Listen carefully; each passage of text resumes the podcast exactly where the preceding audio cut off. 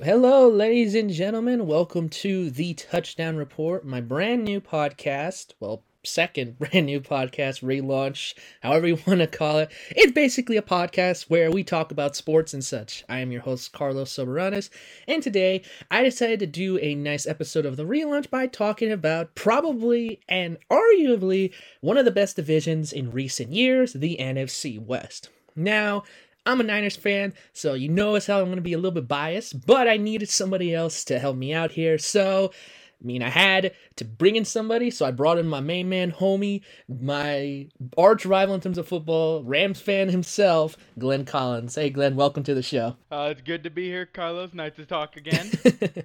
yeah, I mean, I mean, I had to bring someone, and I mean, I didn't have a Cardinals or Seahawks fan, so I figured, and I mean, you guys did win the Super Bowl, so I mean, I guess you can come on. So. oh, come on! Don't be that downplay about it, man. We may have lost twice in the regular season, but the one in the playoffs really mattered. yeah. yeah. So today's episode is just that for those of you guys that don't know, I'm we are just going to be running through the NFC West and just doing rankings just from every single position, which team has the best and which team has the worst. So, are you ready for this, my man? Uh, I'm pretty ready for this. Yes. Alrighty then. So first off, we're going to be talking about the quarterbacks, and this one was a little bit difficult to do just cause I mean, from what this offseason showed, anything can happen, and probably one of the best divisions may not have the best quarterback selection right now. Would you say that? Uh, I can definitely uh, believe in uh, believe that that saying is very true. Um, especially some of them are actually like it's like some of them are coming out of college, some of them are like need to be swapped to different teams but uh, it's also on the yeah. matters of like that they definitely uh, need the right team to work with, like how Matt mm-hmm. Stafford definitely got away from the Lions and mm-hmm. showed off his uh, showed off his stuff by winning his first Super Bowl with the Rams first year. Yeah, yeah, that's true. So we're just gonna be going through this ranking. So number four on the list, or the team that I think has the least impressive, I had to put the Seattle Seahawks. And now many of you may be wondering, how can you do this? Russell Wilson's a great guy. He's a great quarterback. We're talking about right now, and Russell Wilson's no longer a Seattle Seahawk. He is a Denver Bronco. So that's one of the reasons why I had to change it.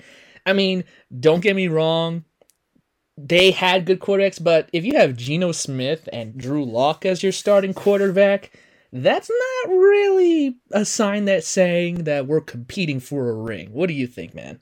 Uh, I could definitely agree that Geno Smith and Lock, it, it's not. It, it, they can't make up the whole team. One, two players yeah. can't make up the whole team. Also, not mm-hmm. only on top of that, is that they may do they may have Tyler Lockett as the wide as one of their wide receivers, and mm-hmm. he is really good, and there's no doubt about it. But from what I've seen coming up to date, that their defense is slowly slipping as well, and I don't see much improvement. Uh, hopefully the draft can change that. But I'm not seeing uh, the Seahawks making it to the Super Bowl anytime soon or anything. At least without their quarterbacks, that's true. Um, number three, I put I made a little bit biased, but I had to. I put the 49ers on there. Now, just from Trey Lance, if I had to just put Trey Lance, he would definitely be probably the worst just because he only has three games under his belt. That's like the only reason why. But technically, Jimmy Garoppolo is still on the team. So I had to factor in his kind of production as well. Because, I mean, he's not amazing, but he gets the job done. He gets dubs. I mean, yeah. And then um, number two is uh, Kyler Murray, who I put down. And that means obviously number one's Matthew Stafford. But the reason why I put Stafford over Murray was just that Stafford, like you mentioned, Glen, he is the most professional and most veteran quarterback out of all of them. And like you said, he did win a ring. So, I mean, you can't deny that he definitely has that veteran instinct in him to still be in here and still winning games. Mm-hmm. I could definitely agree with you on that uh, on this ranking too. Is that with Matt Stafford being a veteran, he's definitely had the experience over most of these quarterbacks. So he knows how to work himself in the pocket, when to move, when to actually throw the football, how far, how, and just being able to move and manipulate the defense to basically their advantage. Yeah. And I know a lot of people might say that Kyler Murray might be better, but he has he's talented, but he only has one winning season in 4 years now, I think, or 3. And we've clearly seen that when the second half of the Cardinal season rolls around, he hella struggles. And I mean, you were first witness to that in that horrendous wild card game in which he did not look great at all. Mm-hmm.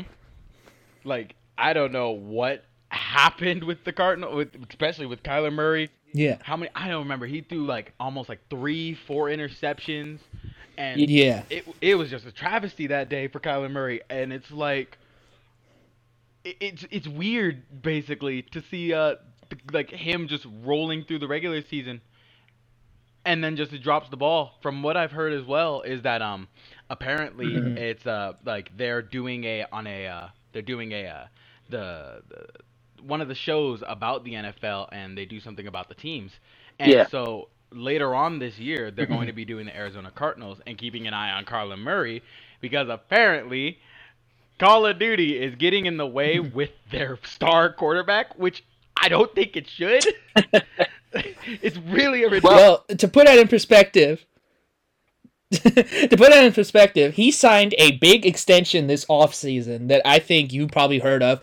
Apparently, in that contract was actually them saying that he was required to, I think, have about six hours of film study to get his paycheck. So, how embarrassing do you think that is for your team to write into your contract? Now, obviously, they removed it now because he went on social media and stated that he's professional. But just imagine that that you're signing a two hundred million dollar contract, and in there it requires you to have to have like registered six hours of film study in order to get paid. Like, how embarrassing is that? It is horrible. That's that's like saying, okay, we're paying you to do specifically this for five hours. That's all you gotta do, and you don't do it. You're kind of dumbing down your paycheck, man. You gotta do the work and show your effort, man. That's what they want out of you, you know? yeah. And I mean, that was like one of the reasons why I had to put him number two. I mean, he is talented, but until he m- matures and it better gets better in the second half, I think Stafford right now is the best quarterback in their division in the division right now. Mm-hmm. Yeah. So, moving on now, we're going to talk about the running backs. Now, this division doesn't really have a recognizable running back. There's no like Derrick Henry or a Nick Chubb. It's kind of most like a running back kind by committee kind of thing in this division, which makes sense. I mean, we've had some legendary running backs in the NFC West for a long time. Guys like Frank Gore, guys like Marshawn Lynch, um, what was it, Todd Gurley at one point and you know, very great running backs. But now it's more of like a committee thing, which you know I can respect. Mm-hmm. And so fourth place on this division, I had to put again the Seahawks. Now, I think Rashaad Penny, when healthy, he plays and he's good. But the problem is he can't stay healthy. And with the recent retirement of another running back in their division, Chris Carson, who was a Seahawk, it falls more on Penny to actually be healthy, and that's a big problem. If you're a running back and you get hurt, it's almost like your career's done because they can basically replace you with anybody. Mm-hmm. And and with like with with running backs especially, it's like we're always having that persona of a running back to be strong and always there on the field. You never like seeing them get hurt, and most of the times they don't get hurt. Mm-hmm. But with this running back in particular, you think of him as a nice you think of him as a glass cannon, sort of. Like from what I yeah. from what I'm reading on his depth chart, he has an average of 6.3 yards, and he's one of the best in the league mm-hmm. when it comes to averages. But you need to hope that he stays on the field long enough to get you more of these yards, so that you can yeah. definitely win some of these games. You know. Yeah, the former first round pick, and he's definitely been an injury prone guy. So, you know, hopes to him to, you know, get better and, you know, not get injured as often. So, uh, three, I was to have the Rams, but I'm switching it now to, I'm thinking more is the Cardinals. Just because Cardinals last year had the two headed backfield monster that was uh, Chase Edmonds and James Conner, and they were really good. But one of them is gone now. I think one of them went to the Miami Dolphins. I think it was Edmonds. Yeah. Edmonds went to Miami. So now it's just James Conner. And I don't know if I trust him to be just the one guy in the backfield. Like, I know he had that one good year in Pittsburgh when Le'Veon Bell was uh, suspended for that whole year, but I don't know if I trust him fully to, you know, carry the workload in Arizona, especially with how the team is going. And we'll get to the wide receiver situation in a minute. But I think that he I don't know. I don't just don't think he's ready to handle that massive workload, despite having already done it before. I can, I can, I can, I can see that definitely. Um, from I don't like watch a lot of uh the Cardinals games, mm-hmm. but but their their run game definitely does have a big issue when it comes with uh mm-hmm. number one and your first string and your second string and can't really find the right pitch of the running back when it comes to yeah. each game. I don't see. Uh, what would I? How would I say it? I don't see much of the uh, uh, resolve coming soon enough. Uh, mm-hmm. So that's what I'm. That's what I have to say about the Arizona Cardinals running back problem, really. Yeah. Yeah, and hopefully they fix it up. So, number two, I did put the Rams there. Now, I know a lot of people may be saying, but Cam Akers was injured for most injured, sorry. He was injured for most of the year. And I say, yeah, that's true. But when he was healthy, it was when the Rams were in the postseason. And aside for that one game where he had like a crucial fumble, he basically held on to the rock for the majority of that of those games, and really was, I think, an X factor for the Rams. The the punch they need. Because I'm gonna be honest with you, man. When I saw the Rams run game, Darrell Henderson wasn't really that guy. Like he didn't look like the the running back that you have to say, yeah, he's the guy that we're going to give the rock to like 10, 20 times a game. He just didn't look like it. Hmm. but when I saw Cam Akers carrying it, it looked like it. And he definitely gave the Rams an edge that helped get them all the way to the Super Bowl after he finally returned from injury. Yeah, that is definitely true. Uh, from what I've I've saw, I've seen a lot of Henderson, and uh, mm-hmm. I, like after you said, after Henderson got injured, and then Akers came out. Akers was definitely the defining feature when it came to our football. When it came to specifically the LA Rams football team, uh, he was he like he he reminded me of uh oh, what's his name Samuel Jackson I think it was long ago back in St. Louis.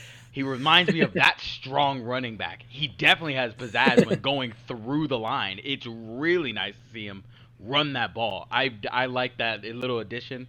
Uh, I like Akers a lot as a football player, and I'm gonna throw this towards the Cardinals. I hope that they get the situation like how it's happening with the Rams. They found one care, they found one player, and he's working with them, and it's per- he's pretty much a perfect spot right now. And then I hope it goes on for good couple years for the LA Rams. You know. Mm-hmm. Yeah. So, number one, I mean, process of elimination, I put the 49ers. Now, when I talked about when I did this one, I did not put Deebo in the same category in the running backs. He's more of a receiver, or like he calls it, a wide back. But I like the Niners running back committee the most just because of how they run it and the fact that um, they just can put anybody in there and they can get them 100 yard games. And I mean, I'm not gonna lie, I loved Elijah Mitchell last year. 963 rushing yards, dude, in only 11 games. That is impressive. Mm-hmm. And then he had six of those games, he had 100 yard efforts, which were very impressive. But not only him, but then also the other running backs that they have had in the past. You know, Matt Breida, uh, Raheem Mostert, uh, Jeff Wilson. Like, they can just put any running back into their system and it works, which just surprises me because you don't see that often. You don't just get a random guy off the street and say, okay, here you go, here's the rock, carry it 20 times a game. We just need you to get like 50 or 60 yards max, that's it. The Niners can do that with almost anybody, which is just surprising, considering that for a long time it was just nothing but Frank Gore, Frank Gore. Oh yeah, and they worked Frank Gore into the floor, into the floorboards. Like goodness gracious, they really did run him. But like how you said, they it, it it's fascinating to see a football team take a person, they take a random guy, tell them to do this thing, and they do it, and it works. Because I definitely saw it when the 49ers went up against the LA Rams both times, and your and the rushing game was probably the scariest I've seen on with our team, which made me question the playoffs quite a bit with the 49ers. It's crazy, and and it's really nice that you said Samuels, a running a wide receiver for a running back position, only I, I I'm not sure. Mm-hmm. Like I'm not a I'm not sure the exact word, but it's interesting that you went with this uh went with this player because I can definitely agree. I thought Deebo Samuel's was the running back for the for the longest. I've always thought he was a running back. I never knew he was a wide receiver. To yeah. tell you the truth. well, he characterizes himself as a wide back, which is wide receiver and running back, which I think makes sense. And you know, I mean, hey, he got paid for it, so I mean, I won't argue with that. Yeah, you got to get so, money somehow. yeah.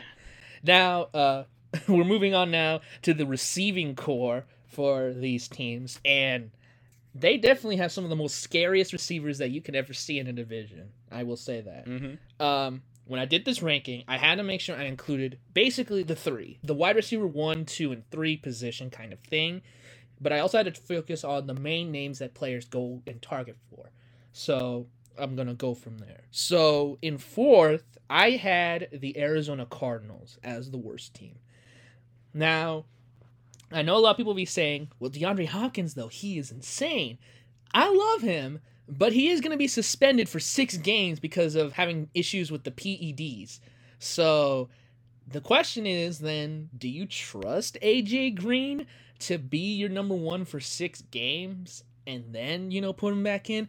And I know a lot of people say, well, they got Hollywood Brown, but apparently he was arrested, so I don't know how long he's gonna stay with the team. So just because of their situation not being great, and I think it's been an issue for the Cardinals. Outside of DeAndre, who does Kyler throw to? And it's like that situation of, yeah, I mean, he's a great number one, but what about his number two and three? Doesn't work. Like, what do you think? Uh, his number, like how you said, his like how is he gonna like if he doesn't have all these number ones, and he has to throw to his number twos and threes.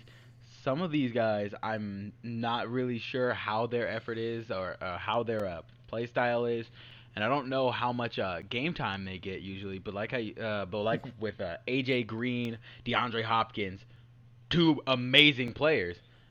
But Hopkins being out for this little little fault that he's done, mm-hmm. it it only leaves one real reliable receiver, and it's definitely going to hurt their passing game, especially yeah. like and, in going back to how we talked about the running back situation with the with the Arizona Cardinals.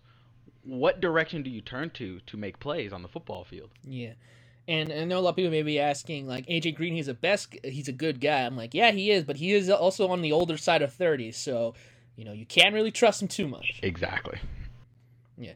So number three, I put the 49ers receiver. Now again, I Deebo Samuel identifies as a wide back. I don't know how the ranking system would work there. But I love Deebo, and he definitely showed last year. I mean, he carried the 49ers into the postseason just by himself and that was amazing. But when I talk about numbers two and three, the Niners have a pretty nice and young receiving corps going for them. Um, Deebo Samuel, number one receiver, I love him, and he's great. Brandon Aiyuk, he's been showing very good potential as a nice, solid number two guy. And even their third guy, Jauan Jennings, made some big plays against the Rams in uh, in that final game of the year. He converted some major third downs and also scored some touchdowns. So I love them. Uh, the only thing reason I didn't put them any higher was just because I don't. They're not as proven. At least Aiyuk and Jennings, just because they're not two serious receivers. And also, I mean, they were having the ball thrown to them by Garoppolo, so maybe not. We're not seeing their full potential just yet. But again, they have good receivers though. They're young. They're gonna be here for a while, so that's why I put them in number three. Mm-hmm. I can definitely agree with you with a young receiving corps. They're going to be around for a good while. They're going to get the experience. Um, they got to bond with the quarterback, depending on which quarterback that the uh, San Francisco 49ers, uh, well, Trey Lance. But yeah, it's gonna give them a minute to actually bond, like mold together, like nice mm-hmm. cheesecake and stuff. It's gonna give them a minute, but I, there's potential within the squad. And like how you said, Deebo Samuel's perfect receiver, per wide back. My bad. Uh, eh, they're gonna mold together. I think their their receiving corps probably gonna become one of the best in the upcoming years. Yeah. Um, okay, so number two, uh, I put the Seattle Seahawks receiving corps. Now, a lot of people may be wondering, why do I put this one as number two? And I mean, I could see why maybe the number three guy's not, but they have a solid one-two punch of DK Metcalf and Tyler Lockett, who both guys were 1,000 yard receivers last year. You cannot say Like any NFL team would want one 1,000 yard receiver on their squad. But when you're the Seahawks and you have two of them, like you can't deny that that is very good production, especially when they had the ball thrown to them by Russell Wilson.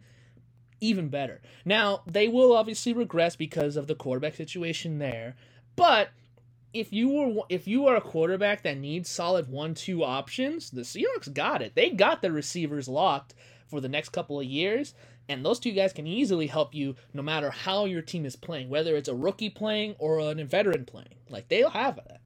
Mm-hmm. I could I can agree with you when it comes to with uh, both of these 1,000 yard receivers, Metcalf and Lockett. We've seen Lockett many times. We too many times in the past. Man is that that man is great. I do like I like him a lot.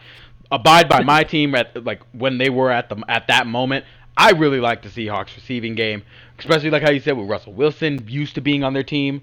Now that they have Geno Smith, mm-hmm. it's going to regress. But I don't, I, I don't think it's going to push them back too far. Really, I think it's actually yeah. they're going to improve more than uh, more than we really think. Only because, well, time will tell. That that's pretty much all I could say about the receiving corps. But I think they're going to be pretty nice. Yeah. And then, I mean, you pretty much know who's number one. I mean, the Rams. I mean, aside from aside from um, the situation with Allen Robinson, we don't know for sure how he's going to produce. And the team has mentioned that they want to bring back Odell Beckham. If you guys don't know, he was hurt during the Super Bowl, so he's going to be out for a little bit longer.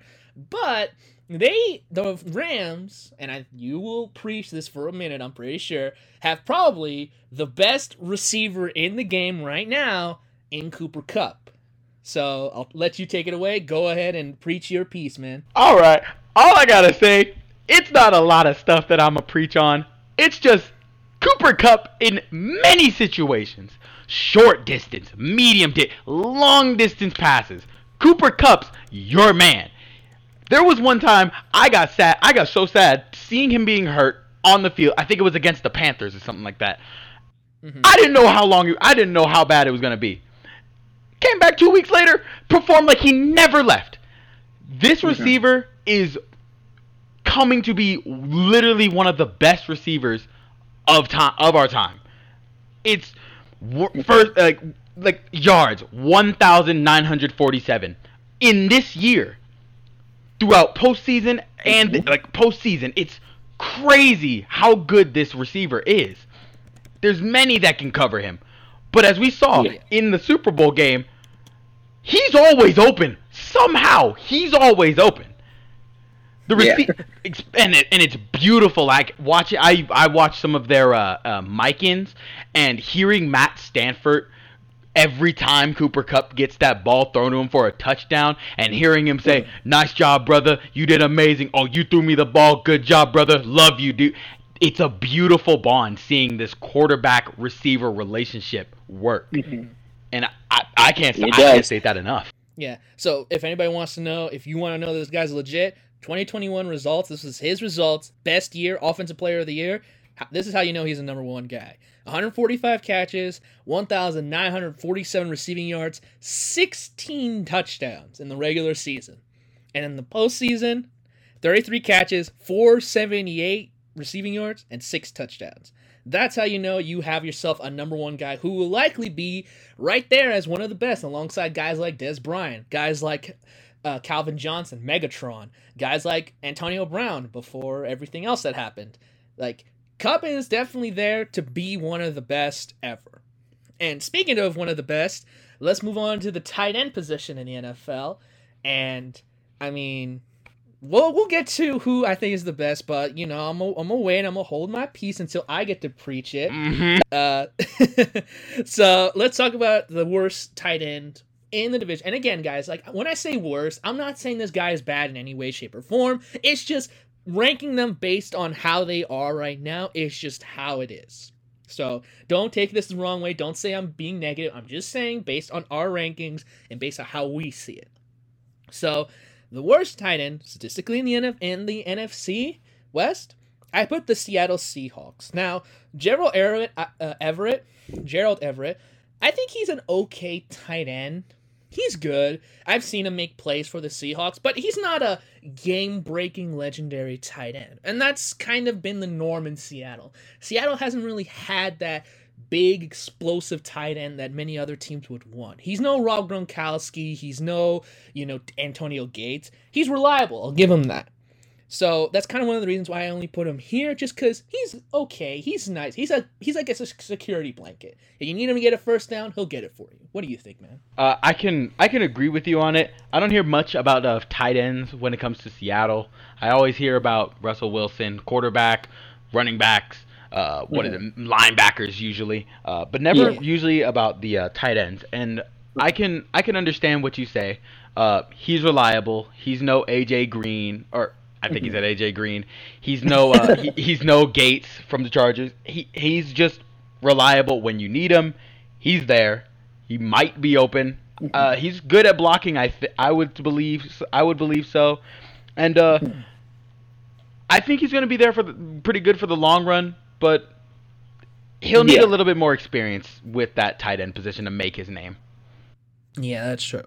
Okay, so third, I put the Arizona Cardinals, and the only reason why I did that was because they have Zach uh, Ertz, I believe his name, Zach Ertz, who was the tight end for the Eagles. Now he's a veteran, so that's one of the reasons why I liked him more, just because he's been one of the more under the radar guys. Like when you talk about back then in the 20 like 13 14 era, when you talk about great tight ends, names that came up, Antonio Gates, Rob Gronkowski and stuff like that. He was a solid guy that you know, you could always pick and say, "Yeah, he's reliable. He gets the job done." Similar to Everett, but he just has more experience. The problem though is that he definitely is hella aging. I think he's like in his late 30s now. Mm-hmm. So he may not be around for the next couple of years, but he has he has veteran experience, which I think makes him better than you know um, Gerald Everett just from this standpoint. Mm-hmm. I can uh, I can hear that like experience, any type of experience, uh, wide receivers, running backs, tight ends, even they do have a good they do they do have a good uh, reputation under their belt. But for this situation, I feel like he's more injury prone in a way. Uh, mm-hmm. Only because of the position he's playing. It's a tough, rough position, and like how you said, he was on the Eagles uh, from what I'm reading in uh, in his depth chart actually, is that in the post and in regular in this regular season, uh, he got four, uh, 74 receptions, 112 uh, T, uh, TGs, uh, 763 yards. Pretty good usage on the regular mm-hmm. season, but we can tell it went down the moment they touched the postseason. Only three receptions, 21 yards, and he usually has an average on 10, 10 yards per reception only got seven this time. Yeah. I I don't I he's I would say he's a nice weapon, but they're not using him like how a veteran should be used. You know, like how Kansas City yeah. would with their with Kelce. They use him yeah. perfectly, but I don't. I'm not too much with the uh, tight ends on uh, uh, uh, Cardinals. Yeah. Well, again, it's always the idea, you know. Um, you know, in the regular season they may boom, and in the postseason they may bust. You know, that's just how the game works. So number two were the Rams, and I actually had to. I was confused because honestly, like I said before, I said Cooper Kupp was one of the best. When I looked at their tight end, I had to really make sure that it was the right guy because I thought that they they didn't really have a big name and it was obviously Tyler Higbee. Now, I think Higbee, he is definitely a young, very good, one of the best of the younger tight ends in the group. I think he has potential to blossom into a nice, reliable tight end, which I think makes him good. But the problem is he's playing kind of like in the shadow, like I mentioned, of the receiving corps in LA, which is I think is the the highlight that many people talk about. Like last year, when you talk about the Rams offense, it was like um, Cooper Kupp, Matthew Stafford, OBJ, and like you never mentioned them say, "Oh yeah, Tyler Higbee's also really good." Like it wasn't that. Now I think he's good. It's just that he definitely needs to find a way to work out of his shadow in a way of you know being overlooked. Because again he's reliable and he gets the job done. He gets you some crucial first downs. He can score touchdowns. It works. It's just that he just definitely needs to perform better so that his name is more recognizable out there. Mm-hmm. most definitely. He's definitely he is definitely like how you said he's he's the shadow of the receiving corps. And i i see it definitely as a big advantage sometimes on teams where it's like you always see the receivers you always see the receivers doing their routes, but then you see that off tight end and that's Higbee. And he'll definitely he'll get us some yards. Showing from our depth chart, he's 12 on average, almost 13 in the postseason. He's a weapon. Mm-hmm. He's a good weapon for those first downs. Definitely great, great, great tight end. But again, you do say that he does have to sh- bring himself out of that shell. He has to be the, you know, oh, he's a weapon. Watch him type guy. Mm-hmm. That's what I like. That's yeah. what I definitely can understand. I can I can definitely relate to that one. Yeah. And then number one, George Kittle. That's it. no, I'm kidding. uh, nah, but I mean, you talk about Cooper Kupp and how, uh, guys, if you guys don't know, Cooper Kupp, third round pick in 2017, he's definitely considered arguably one of the best steals in the draft. You can make the argument that George Kittle was fifth round pick, tight end out of Iowa. He has been a beast. Like you ask about one of the best tight ends in the game, you have it in George Kittle. He can catch for you, he can run block for you, he can do anything you need. George Kittle is the perfect package tight end. He makes plays happen, he gets you first downs, and it takes like three to four guys to bring this dude down. And Glen, I think you definitely know. You know, one of the highlights of his career was that Saints game back in 2019 when he got that first down and he kept going, and it took three dudes to bring him down. Yes, he man. is a beast. You know, I'm just I'm gonna just keep my mouth shut for the for the San Francisco 49er man. I don't have anything else to say. They, he basically said it like how you just said. Kittle, that's all you got to say. You just got to say his name. We don't need anything else after that point. Yeah. You watch the footage you you basically know the character. That's that's all I need to just say. Yeah. People argue about who is the best tight end in the game, and usually it's one of two names: uh, Travis Kelce or George Kittle. Kelce may be the better tight end in terms of catching the football and making like scoring, but if you want the perfect package tight end, it's George Kittle. Like you cannot ask for a better tight end. And honestly, his persona, man, he always looks happy. He doesn't look frustrated. He doesn't get angry. And just the fact that he just is always like funny just like makes you want to like him even more. Which is one of the reasons why I love him as my tight end. He's like one of the best, and I think he's the best in the NFC by default. So, moving on. So now we're going to talk about offensive lines, and we're obviously going a little bit slower, but again, I wanted to make sure we have time. Now, we're not going to break down every single offensive line position, we're just going to talk about the offensive line in general. And um, we're going to do this in reverse now. We're going to ch- switch it up, and we're going to talk about the best and then to the worst. So, the best offensive line I put was the Rams' offensive line. Now, a lot of people may be asking, well, why is that? And it's a thing that I saw statistically on many reports on ESPN and you know all that stuff. When the Rams' offensive line is healthy, when all five guys are starting, the team performs better. When they're injured, that's when they struggle. But again, this is a hypothetical situation. If the Rams' offensive line is healthy, they're the best in the division right now, just in how they've performed. And every other divisional team, they'll have strengths, but they also have weaknesses. But for the Rams, if their guys are healthy, they're good to go to start a game and potentially win it. So, I mean, Glen, what do you have to add to that? Uh, what I have to add to that is the definitely, uh, definitely agreeing with what you said about one. If one lineman is hurt, we do seem like a bad team sometimes, but when we're all healthy, yeah. the team is like one of the best in the league. The O line is just the best in the league when they're all healthy. and for them to have such a tough position and being able to do the Rams O line, being able to do what they do best, and that is keeping Matt Stafford protected long enough to find the right receivers or being able to open up specific pockets correctly yeah. for the running backs. I think they definitely do their job like better than we better than a lot of people think. Yeah, they do.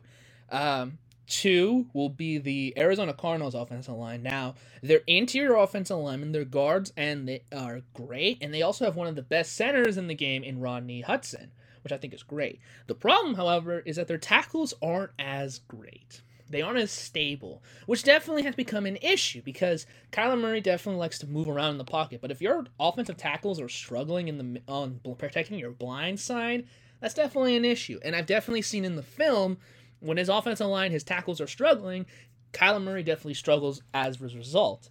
and thus, you know, it's definitely an issue that where you might have to consider um, fixing it either in the draft, free agency next year, or something along those lines. Mm-hmm. Uh, I can I, I agree with you. Uh, I also just now read that um, on the topic of one of their be- their best center Hudson is that he mm-hmm. is now questionable when it comes to uh, he is dealing with a knee injury right now. So I'm mm-hmm. unsure how this will affect the uh, the O line for this for the Cardinals, and I hope mm-hmm. that he comes out uh, healthy. I hope he's perfectly fine, and uh, I have nothing much to say. Just situations of the Cardinals yeah. is weird. That that's all I can. That's all I can pretty much say about it. It is it is very weird. Okay, um number 3, I put the 49ers. Now, I think I mean, and I think you can agree, their left tackle, Trent Williams, one of the best in the game right now. Would you agree? Yes. So, that's that's true. But the problem, though, is the Niners' inside linemen. Now, the main problem that a lot of people have said is just that their offensive guards and center is definitely questionable. Alex Mack retired this offseason, so our center is a bit of a question mark. And potentially our guards will be started by first and second year rookies. So the Niners' tackles are good. Let Trent Williams and I think Mike McGlinchey are solid, but the interior is definitely going to be an issue. But I think that, as, as like many people say, if they get experience, they develop, they'll be okay. The Niners definitely are not known for their big offensive linemen. But they definitely have very good security blankets where they have it to where they don't need to constantly change out and rotate their offensive line. They stick with one and they go through it like till the end. So yeah, I don't know if you wanted to add anything else to it. Uh, I don't really have much to add, but like uh, the only real uh, thing to watch out for that I think is how you said there the rookie uh, ta- uh, the rookie tackles that they have gotten. Uh, I do hope that they perform well, um, and I I think that if the the t- if the team utilizes them in the right ways, mm-hmm. and hopefully, like how you said, uh, I would think it, uh, hopefully they're like the draft like steals. I hope that they are, and uh, I wish the best for them. Really, I really do. All right. And then last place, I put the Seahawks. And really, I'm not going to dive too much into it. It's just that the Seahawks offensive line has always been a mess, and they have to constantly rebuild and restructure. Their best offensive lineman in Duane Brown, he, I believe it was, um, left the team, or I guess they didn't resign him, and now he's on the Jets. So I don't really see that offensive line being as stable as before. But again, it's been a norm in Seattle that their offensive line is not great, and that's one of the reasons why likely Russell Wilson wanted out of there and thus got traded. So I mean, I don't know if you want to add anything else, or do you want to just head on into the next bit? I can. I, I'm definitely. I'm just gonna poke at the, uh, the reason why Russell Wilson left. That I feel like that is also a reason why he left. But it's it's the constant breaking down the department, building it back up. It's a hassle, especially for the quarterback, mm-hmm. especially for the uh, the running backs. It doesn't work all the time, really, and I don't know if they're gonna. I don't know if they're gonna stop this trend, really. I don't know either. Okay, so now we're moving on to what is potentially the strength and one of the reasons why the NFC West is considered one of the best divisions ever uh, in all the time, and it is the strength of this of all four teams for the most part, their defense. And I mean, they are recognizable names. We're going to get to every single one of them. So we're going to start with the defensive line. So this includes defensive tackles and defensive ends, and we are just going to start right away. So um, yeah, we'll start from the bottom first, and then we'll go. We'll switch it up again. Uh, I put the Seattle Seahawks defensive line as the worst. Now, the reason being though is because they're mainly rebuilding for the most part. They don't really have a recognizable name on that defense now because of how much they're going to be rebuilding. Their best player, I think, is Shelby Harris because of the trade with the Broncos. But outside of that, I'm not really seeing any big name pass rushers. Like back in the day when it was used to be guys like like KJ Wright or um, what was it? Um, I forget his name.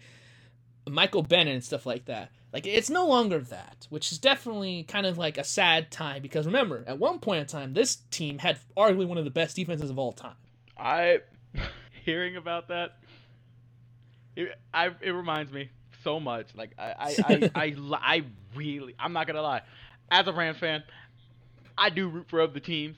You can you can believe it or not. I root for the Browns, hoping that they get to the playoffs one of these years so I can win a bet. But I rooted for these guys for their defense alone. Like how you said, Carlos, yeah. they had one of the best defenses and we all just took it. We loved it. And then we yeah. got it taken for granted when they what was it? They threw off uh they did that last Super Bowl.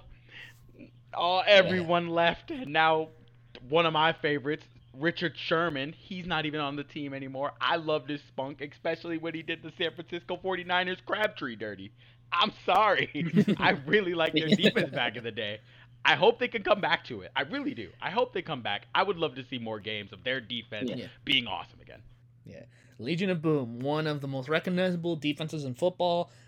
Literally did not last long, but hey, they had one hell of a run. I'll give them that. So, number three, I put the Cardinals defensive line. And the reason being was I originally was going to put them as number two ahead of the Rams because of Chandler Jones if he stayed. But he left for the Raiders. So that's one of the reasons why I bumped them down to three. Because JJ Watt and Golden don't really seem like a formidable one two punch. And I know a lot of people said, well, Chandler Jones, you know, he only had five sacks in one game, and after that, he did nothing. I mean, yeah, but he's still a threat. So now that they don't have him anymore, I'm not really comfortable in trusting that just one guy that may produce, and then the veteran like Watt, who has definitely definitely seen the better side of days since his time in Houston. So I mean, what do you want to add to that? Uh, nothing much really. All I have to say is just uh, like how you said, like uh, it's just J.J. Watt. Uh, he mm-hmm. can't really be the only uh, only big name when it comes to uh, when it comes to a defense, uh, especially on the line. Uh, mm-hmm. The Cardinals have had their good their good line days, but most of the times they don't. Uh, mm-hmm. They need to find some a really really nice good tackle because from pre- from previous experiences with some of J.J. Watt's in- injuries and stuff, and he's getting mm-hmm. older. He's not gonna be able to last as long as everyone would like to, as well as his performances is not going to always be 100%, but he'll keep putting forth his best effort. Yeah. Okay, so then number two, I put the Rams defense, uh, defensive line at least. Um, I mean, you can't deny Aaron Donald. He is a beast. He is a monster on that line. and him pairing himself with Leonard Floyd was a nice one-two punch. I think works. And again, when Von Miller was there, he did more than enough that helped this defense de- defensive line be very good. I think Aaron Donald alone has definitely kept this defensive line as basically not being as forgettable as many people tend to remember. But I mean, he's played well, and I think at one point in time, the Rams had definitely one of the most ferocious pass rushes at one point in time. And you know, it's not as good as it once was, but it is still very good.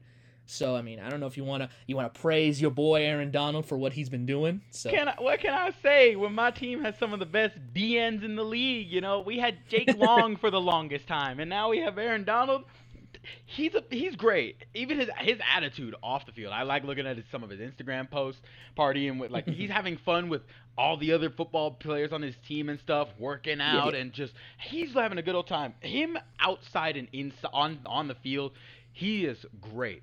My only problem is that when we had Suh uh, for a little bit of time, I remember we had him. I think uh, it was that sometimes and I saw it both. They both had a small anger issue when it came to being yeah. on the field. Mm-hmm. If they can control that, if definitely Aaron Donald. I don't like. I, I do not like to see him get ejected from the game.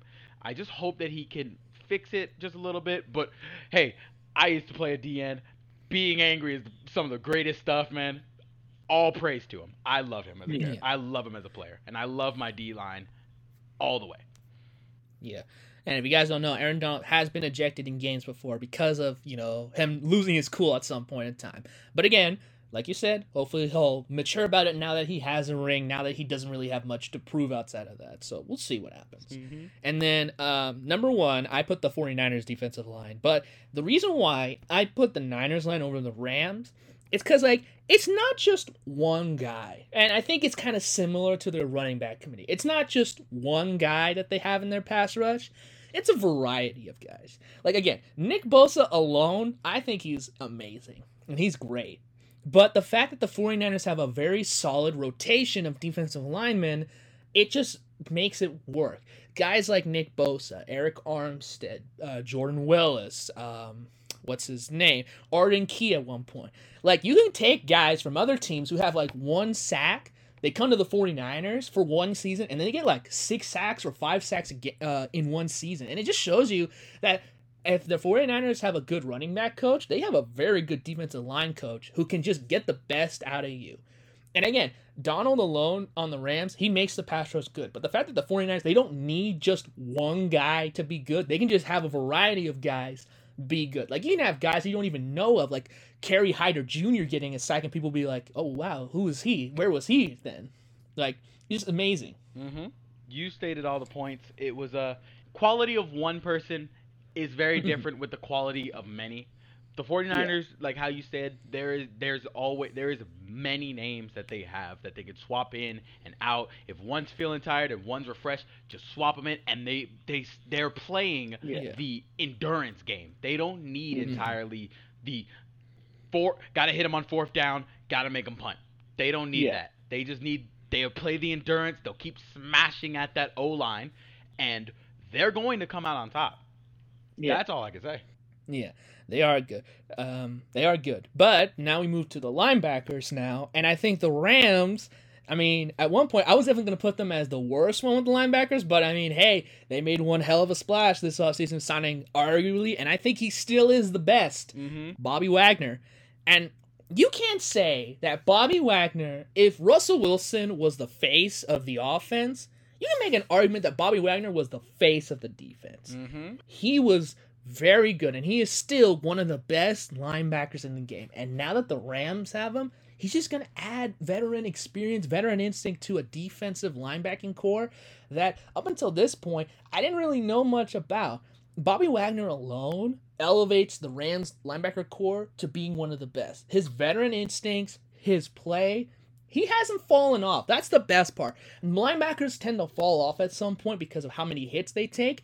He hasn't. And the fact that he's still going just shows you just how great he is. I think he makes an argument for being one of the best of his of his decade. Mm-hmm. Still still does. And like how you said, experience on in a linebacker when it comes to defense, that's leadership. And that's what every defense needs. And he has not fallen off ever since he left. He, ever since he left the Seattle Seahawks. And I'll keep him. I'll definitely keep him. I I don't want to. I don't need to say any more more than that. You know. Yeah. Well, if Bobby Wagner is the best linebacker right now, I think Fred Warner on the Niners is probably one of the best linebackers of the future. He's a young guy, and this, and if you guys don't know, I put the Niners at number two.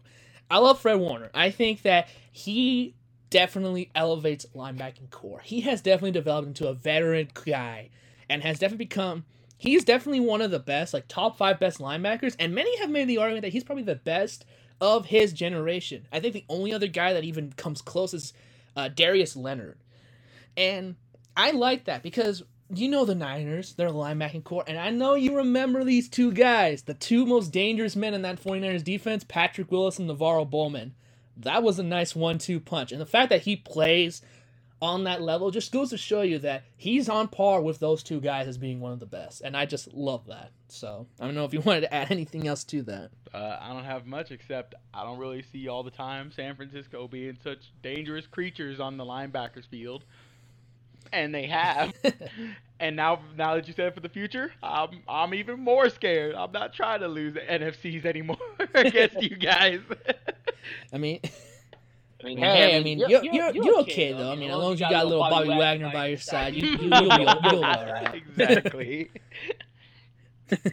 so, so uh, uh, number, number three, three, I put uh, uh the Cardinals. Now, now I don't know if you saw any about this, but, the linebacker for them is the main guy that they talk about is Isaiah Simmons. And the reason why I put him at three is because apparently, from what I've heard, they're trying to use him in more ways than one. Because apparently he's a guy, a linebacker, like a different hybrid to where you can put him anywhere. If you want him as a linebacker, you can. If you want him as a corner, you can do that. If you want him as a safety, you can do that. Basically, he's versatile all around. Now, I think that's cool, and I think that definitely could be interesting to see if many other teams try to go that route.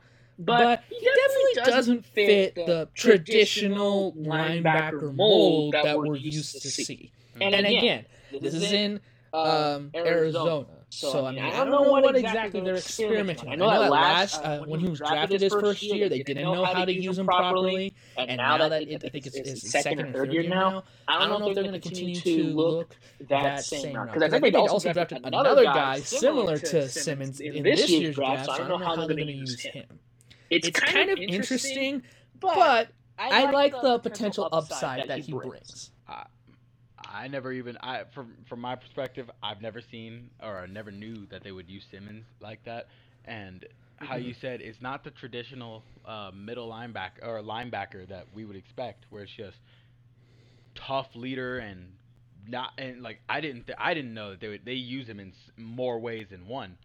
Uh, mm-hmm. To me, it's interesting, but it's not I, I it's not uh, it's cool definitely, but I don't know. I don't know how I specifically feel about it. I feel like they should keep him in the spot that he needs to be, and if they need the spots that he has to go to to be fixed, get someone mm-hmm. else to work it. Please, like get someone else that will fit that role and do a good job at it. That's what they need to do, in my opinion.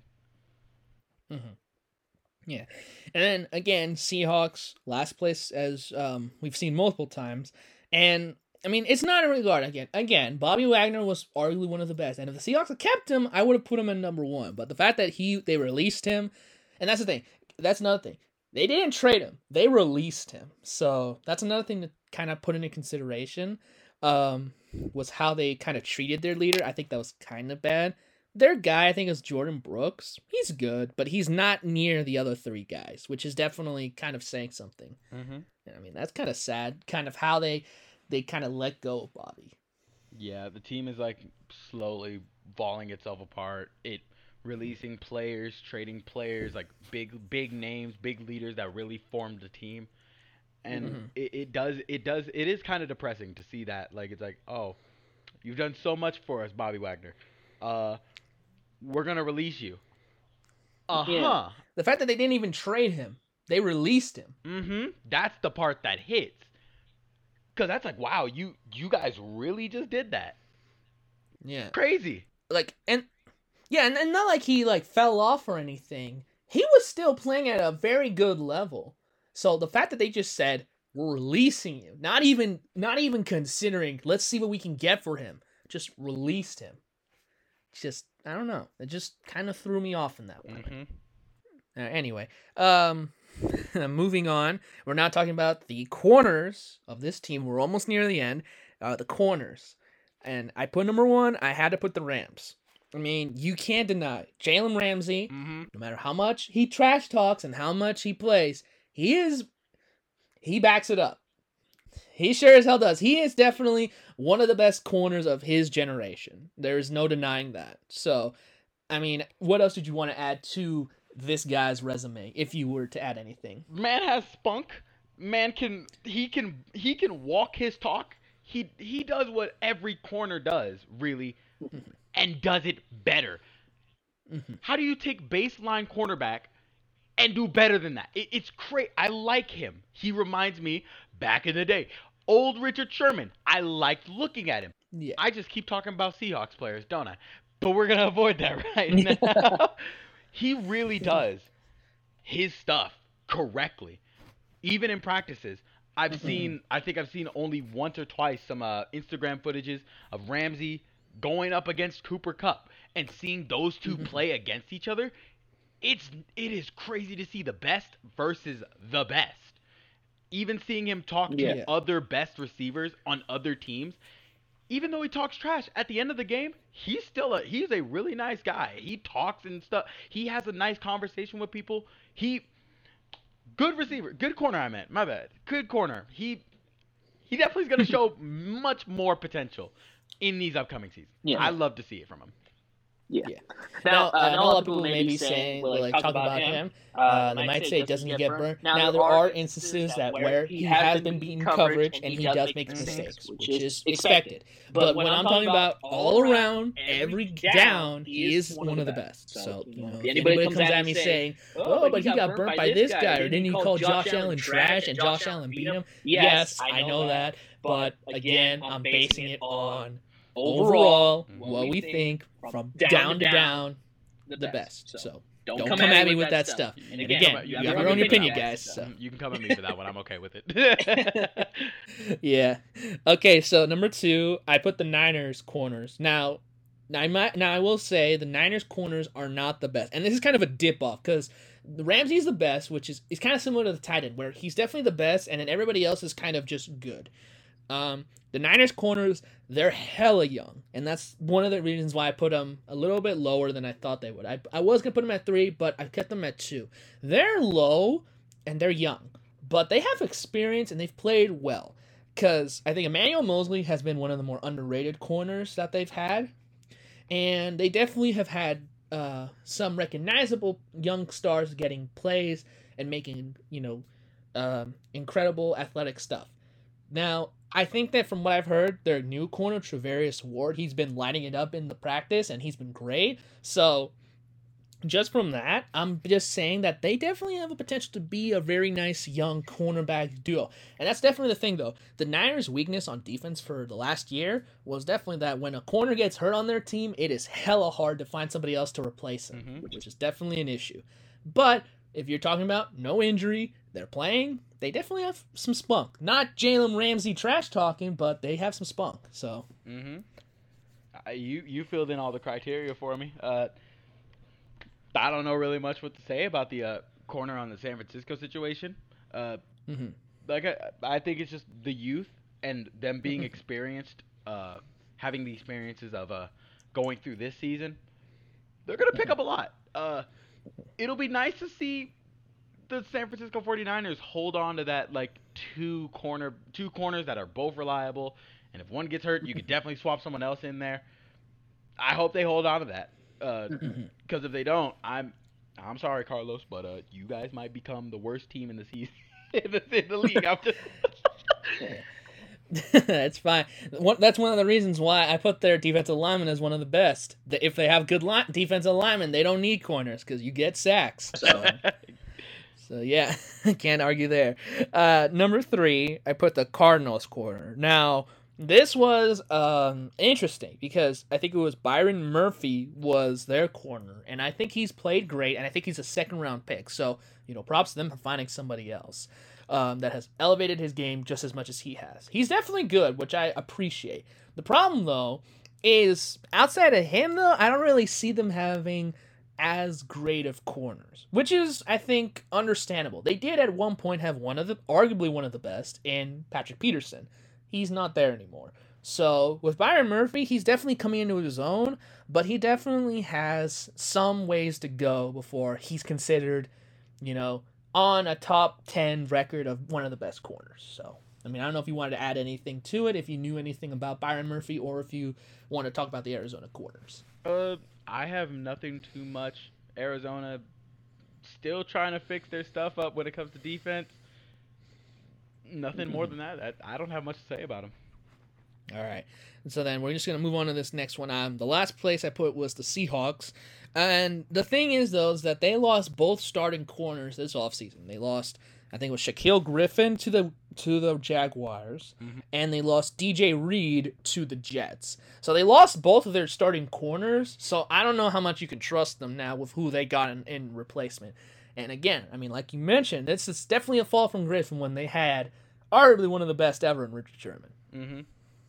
It, it it's a, it's crazy. Like I I don't know, man. It, it it's it doesn't. I can't fathom words when it comes to like sp- this this team with what they're doing it, mm-hmm. it's like they're it's like they hit a beautiful peak back in what 2016 2017ish mm-hmm. and they're falling bad like it's not it's not cool it's not good seeing this and seeing them trade trade players to the mm-hmm. Jacksonville mm-hmm. Jaguars and the and the Jets Oh well, they they had him. They didn't trade him. They signed him. They signed with the other team. So they basically let him walk. Is what I'm saying. Oh man, they, they dude, that's. I can't say anything. I can't say anything. yeah. I can't say anything. All right. So second, uh, so now we're talking about the safety position now, and I mean, like you mentioned before, the Seahawks might have bad and everything else, but you cannot deny that they have one of the best safeties in the league in Jamal Adams. He is one of the best. Now, I don't know if this is still true. I've seen videos of him getting hella burnt by every receiver imaginable. I mean, but they paid him, and he is technically the best, so I will give it to him. I don't know how, but he is labeled as the best safety in the league. But again, the safety position, though, is just like the running back position, in my opinion. Just the fact that you don't really need a, a recognizable name. But I mean, hey, Jamal Adams is the best safety I think on the Seahawks team right now and the best in the NFC. So I don't know if you wanted to add to it. I definitely think that he's gonna. I think I definitely think that he is really really damn good. I, he's good, but it I it it can't. If I could stop stuttering, if I can, it just kind of falls back onto like he's a good player. He's His position's really not. He's a good in that position. But what else can you say when the rest of the team, when the rest of the defense around you, it's not mm-hmm. entirely working. So, it, yeah. like, it's definitely okay for him to get burnt. It de- sometimes it isn't for okay for him to get burnt as well. but, but, he makes it up on his own, and he'll do his best. But and yeah. I I don't know if he's gonna stay around for much longer. Uh, I definitely hope that they don't tr- let him like you know walk or anything like that. Or you know, like well, I believe that um, last year I think they signed him to an extension because they traded him from the Jets, and it was like his final year. So obviously they weren't they traded a lot for him, so they did re- sign him. I think he signed on for a four year deal.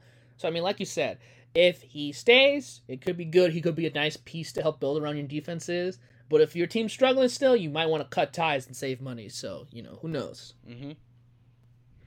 Uh, so then number two is actually a different one. I put the Cardinals as the second best team with the best safety, and the reason being, I don't know if you noticed this, but Budda Baker on their team, he is honestly a very solid safety. Like mm-hmm. he may not be amazing, but he gets the job done. He can tackle your big plays, and he can definitely get interceptions and make uh, fumbles happen, which I think is really nice to have. And I think he's kind of one of those like underappreciated guys where it's like you can have him on your team and you won't mind it, but he's not like a big name, which I think makes him that much better. Just the fact that he has something to prove and he's shown it in Arizona. Mm-hmm. And he's definitely going to keep doing his job in Arizona.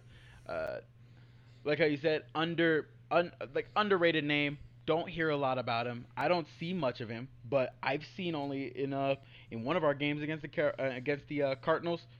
He was really good he he kept mm-hmm. cover on. He kept the he kept the uh, deep coverage. He did really he does a really good job. Uh, mm-hmm. he get he does get the job done, like how you said. I just I just hope that they don't mess this up with this person too. They, mm-hmm. their safety situation just needs to stay the same and just stay good. As long as they got that, I think their defense will be okay. All right. And then um, number three are the Rams, and I put number four as the Niners. So for the Rams, I believe their safety was Taylor Rapp. And I think he's good when healthy. But the problem was, I think last year, before the playoffs started, he got hurt. Yeah, and then they had to bring in a retired safety, Eric Weddle, to fill his spot. So um, the reason why I put him at three, though, he is good when healthy. And I think he's still one of the better safeties that I think – makes the defense all around. Like he's not on the same level as Ramsey as a corner, but he definitely provides that leadership skills there. And then with Jimmy Ward as the fourth worst, or I guess the fourth ranked, I think he's underrated. I think Jimmy Ward is a solid corner, or I guess safety technically, just because the fact that he has provided leadership for this team. He is the last remaining piece of the old regime, like Jim Harbaugh era. And the fact that he's played well and he's definitely shown becoming a leader and definitely being a hard hitting safety. I've seen some of his plays and he hits hard. So I think the reason why he isn't on that same level is again, like the fact that he isn't well known, he doesn't really stand out. And I mean, on a Niners defense where you have a very good pass rush and good linebackers, it's hard to really put your name out there as one of the best. So. Mm-hmm. Uh, I agree with you entirely. But that, in in a way, the safety division department in of itself is really outshined by linebackers, corners, even the defensive ends. They're always usually outshined, and mm-hmm. they they they are able to make a name for themselves. But it's just extremely tough to do it when all the time quarter quarterbacks are always run plays, short passes, middle medium passes most of the time. But those long distance passes, you never you it, it's always the safety. And they mm-hmm. they're like you can definitely we we can name at least at least one of them, Troy Polamalu, one of the most aggressive safeties in his time and still is yeah. one of the best safeties and they can definitely make a name for themselves. But in the AF in the mm-hmm. NFC West, most of our most of the uh, safeties are are not well recognized. They're always the under underrated names. But again, they they just get their job done. Some just do it better than others. Yeah. And then now we're on the last one, last ranking for today that I think will be very nice. It's the coaching because hey, you got to have a good coach if you want to have a good team. Oh yeah. And so so yeah. Um so first best or I guess the best coach I think was, I think without a doubt, Sean McVay. You cannot deny that McVay is a very good coach and he is a very good offensive guru. He wins those big games and he never fails to you know, show his stuff. Now, a lot of people may say, oh, but you know, he struggles and such. Like, you know, he definitely has inconsistencies. Well, yeah, but any coach does. Mm-hmm. I mean, I think at one point, and again, this you can preach, at one point, when they were leading at half, they were undefeated at one point. And I think it was, what was it? Like, the record was like, what, 47, 48 and 0 when leading at halftime. And they, since then, it's been like 47 and 1. Like, you can still not deny that that is impressive. When he leads at halftime, he almost guarantees you a victory. Mm-hmm. So I mean, what do you want to add about your coach? Uh, he's young still. That that's probably one of the biggest things about this coach that he's still very young, and with all the knowledge that he has, he he's great to have on pretty much any team. And like how you said, if we're in the lead, if anyone's in the lead, at, with this coach on their side, you're guaranteeing a win. And with the way yeah. that he talks to all his players and seeing after a good victory, telling everyone you already know who's the who did their job on this field, boom, boom, boom, boom, boom, giving everybody their props and doing exactly what a mm-hmm. coach is designed to do. He, yeah. he he is the good. He works the good role. There's nothing more to say about him. Yeah, he is one of the best, hundred um, percent. Number two is my coach, Kyle Shanahan. And just like with McVay, I like him, I like their both style because they both are very much offensive geniuses. Kyle Shanahan could, as he's shown, he can win games when he needs to, and he has shown to be very creative. The way that he uses his running back committee, the way that he used um, Deebo Samuel this past year, the fact that he had Jimmy Garoppolo as his quarterback for the last couple years that almost gave him a ring is amazing. The issue though with Shanahan that I think is better than why he's not as better as McVay is time management. One of the issues and one of the critiques that Kyle always gets, and I think it's been all the way back from his loss with the Falcons in the Super Bowl, the fact that he definitely struggles with time management. And it's shown time and time again whenever he loses those big games against the Patriots when he was with the Falcons, against the Chiefs when he went in 2019. Like, he definitely struggles with trying to make sure he keeps the clock in his favor to win games. But you look outside of that, he's still a really smart coach. He's young, and he definitely has what he has in mind is just very much amazing. Mm-hmm. Oh, I, I don't I don't have much on on. on uh, you, you, basically stayed on every every San Francisco. I I believe you with the with him. Yeah. And it seems like these two, like like how you said, these two, they're both young. Uh, Shanahan, like time management.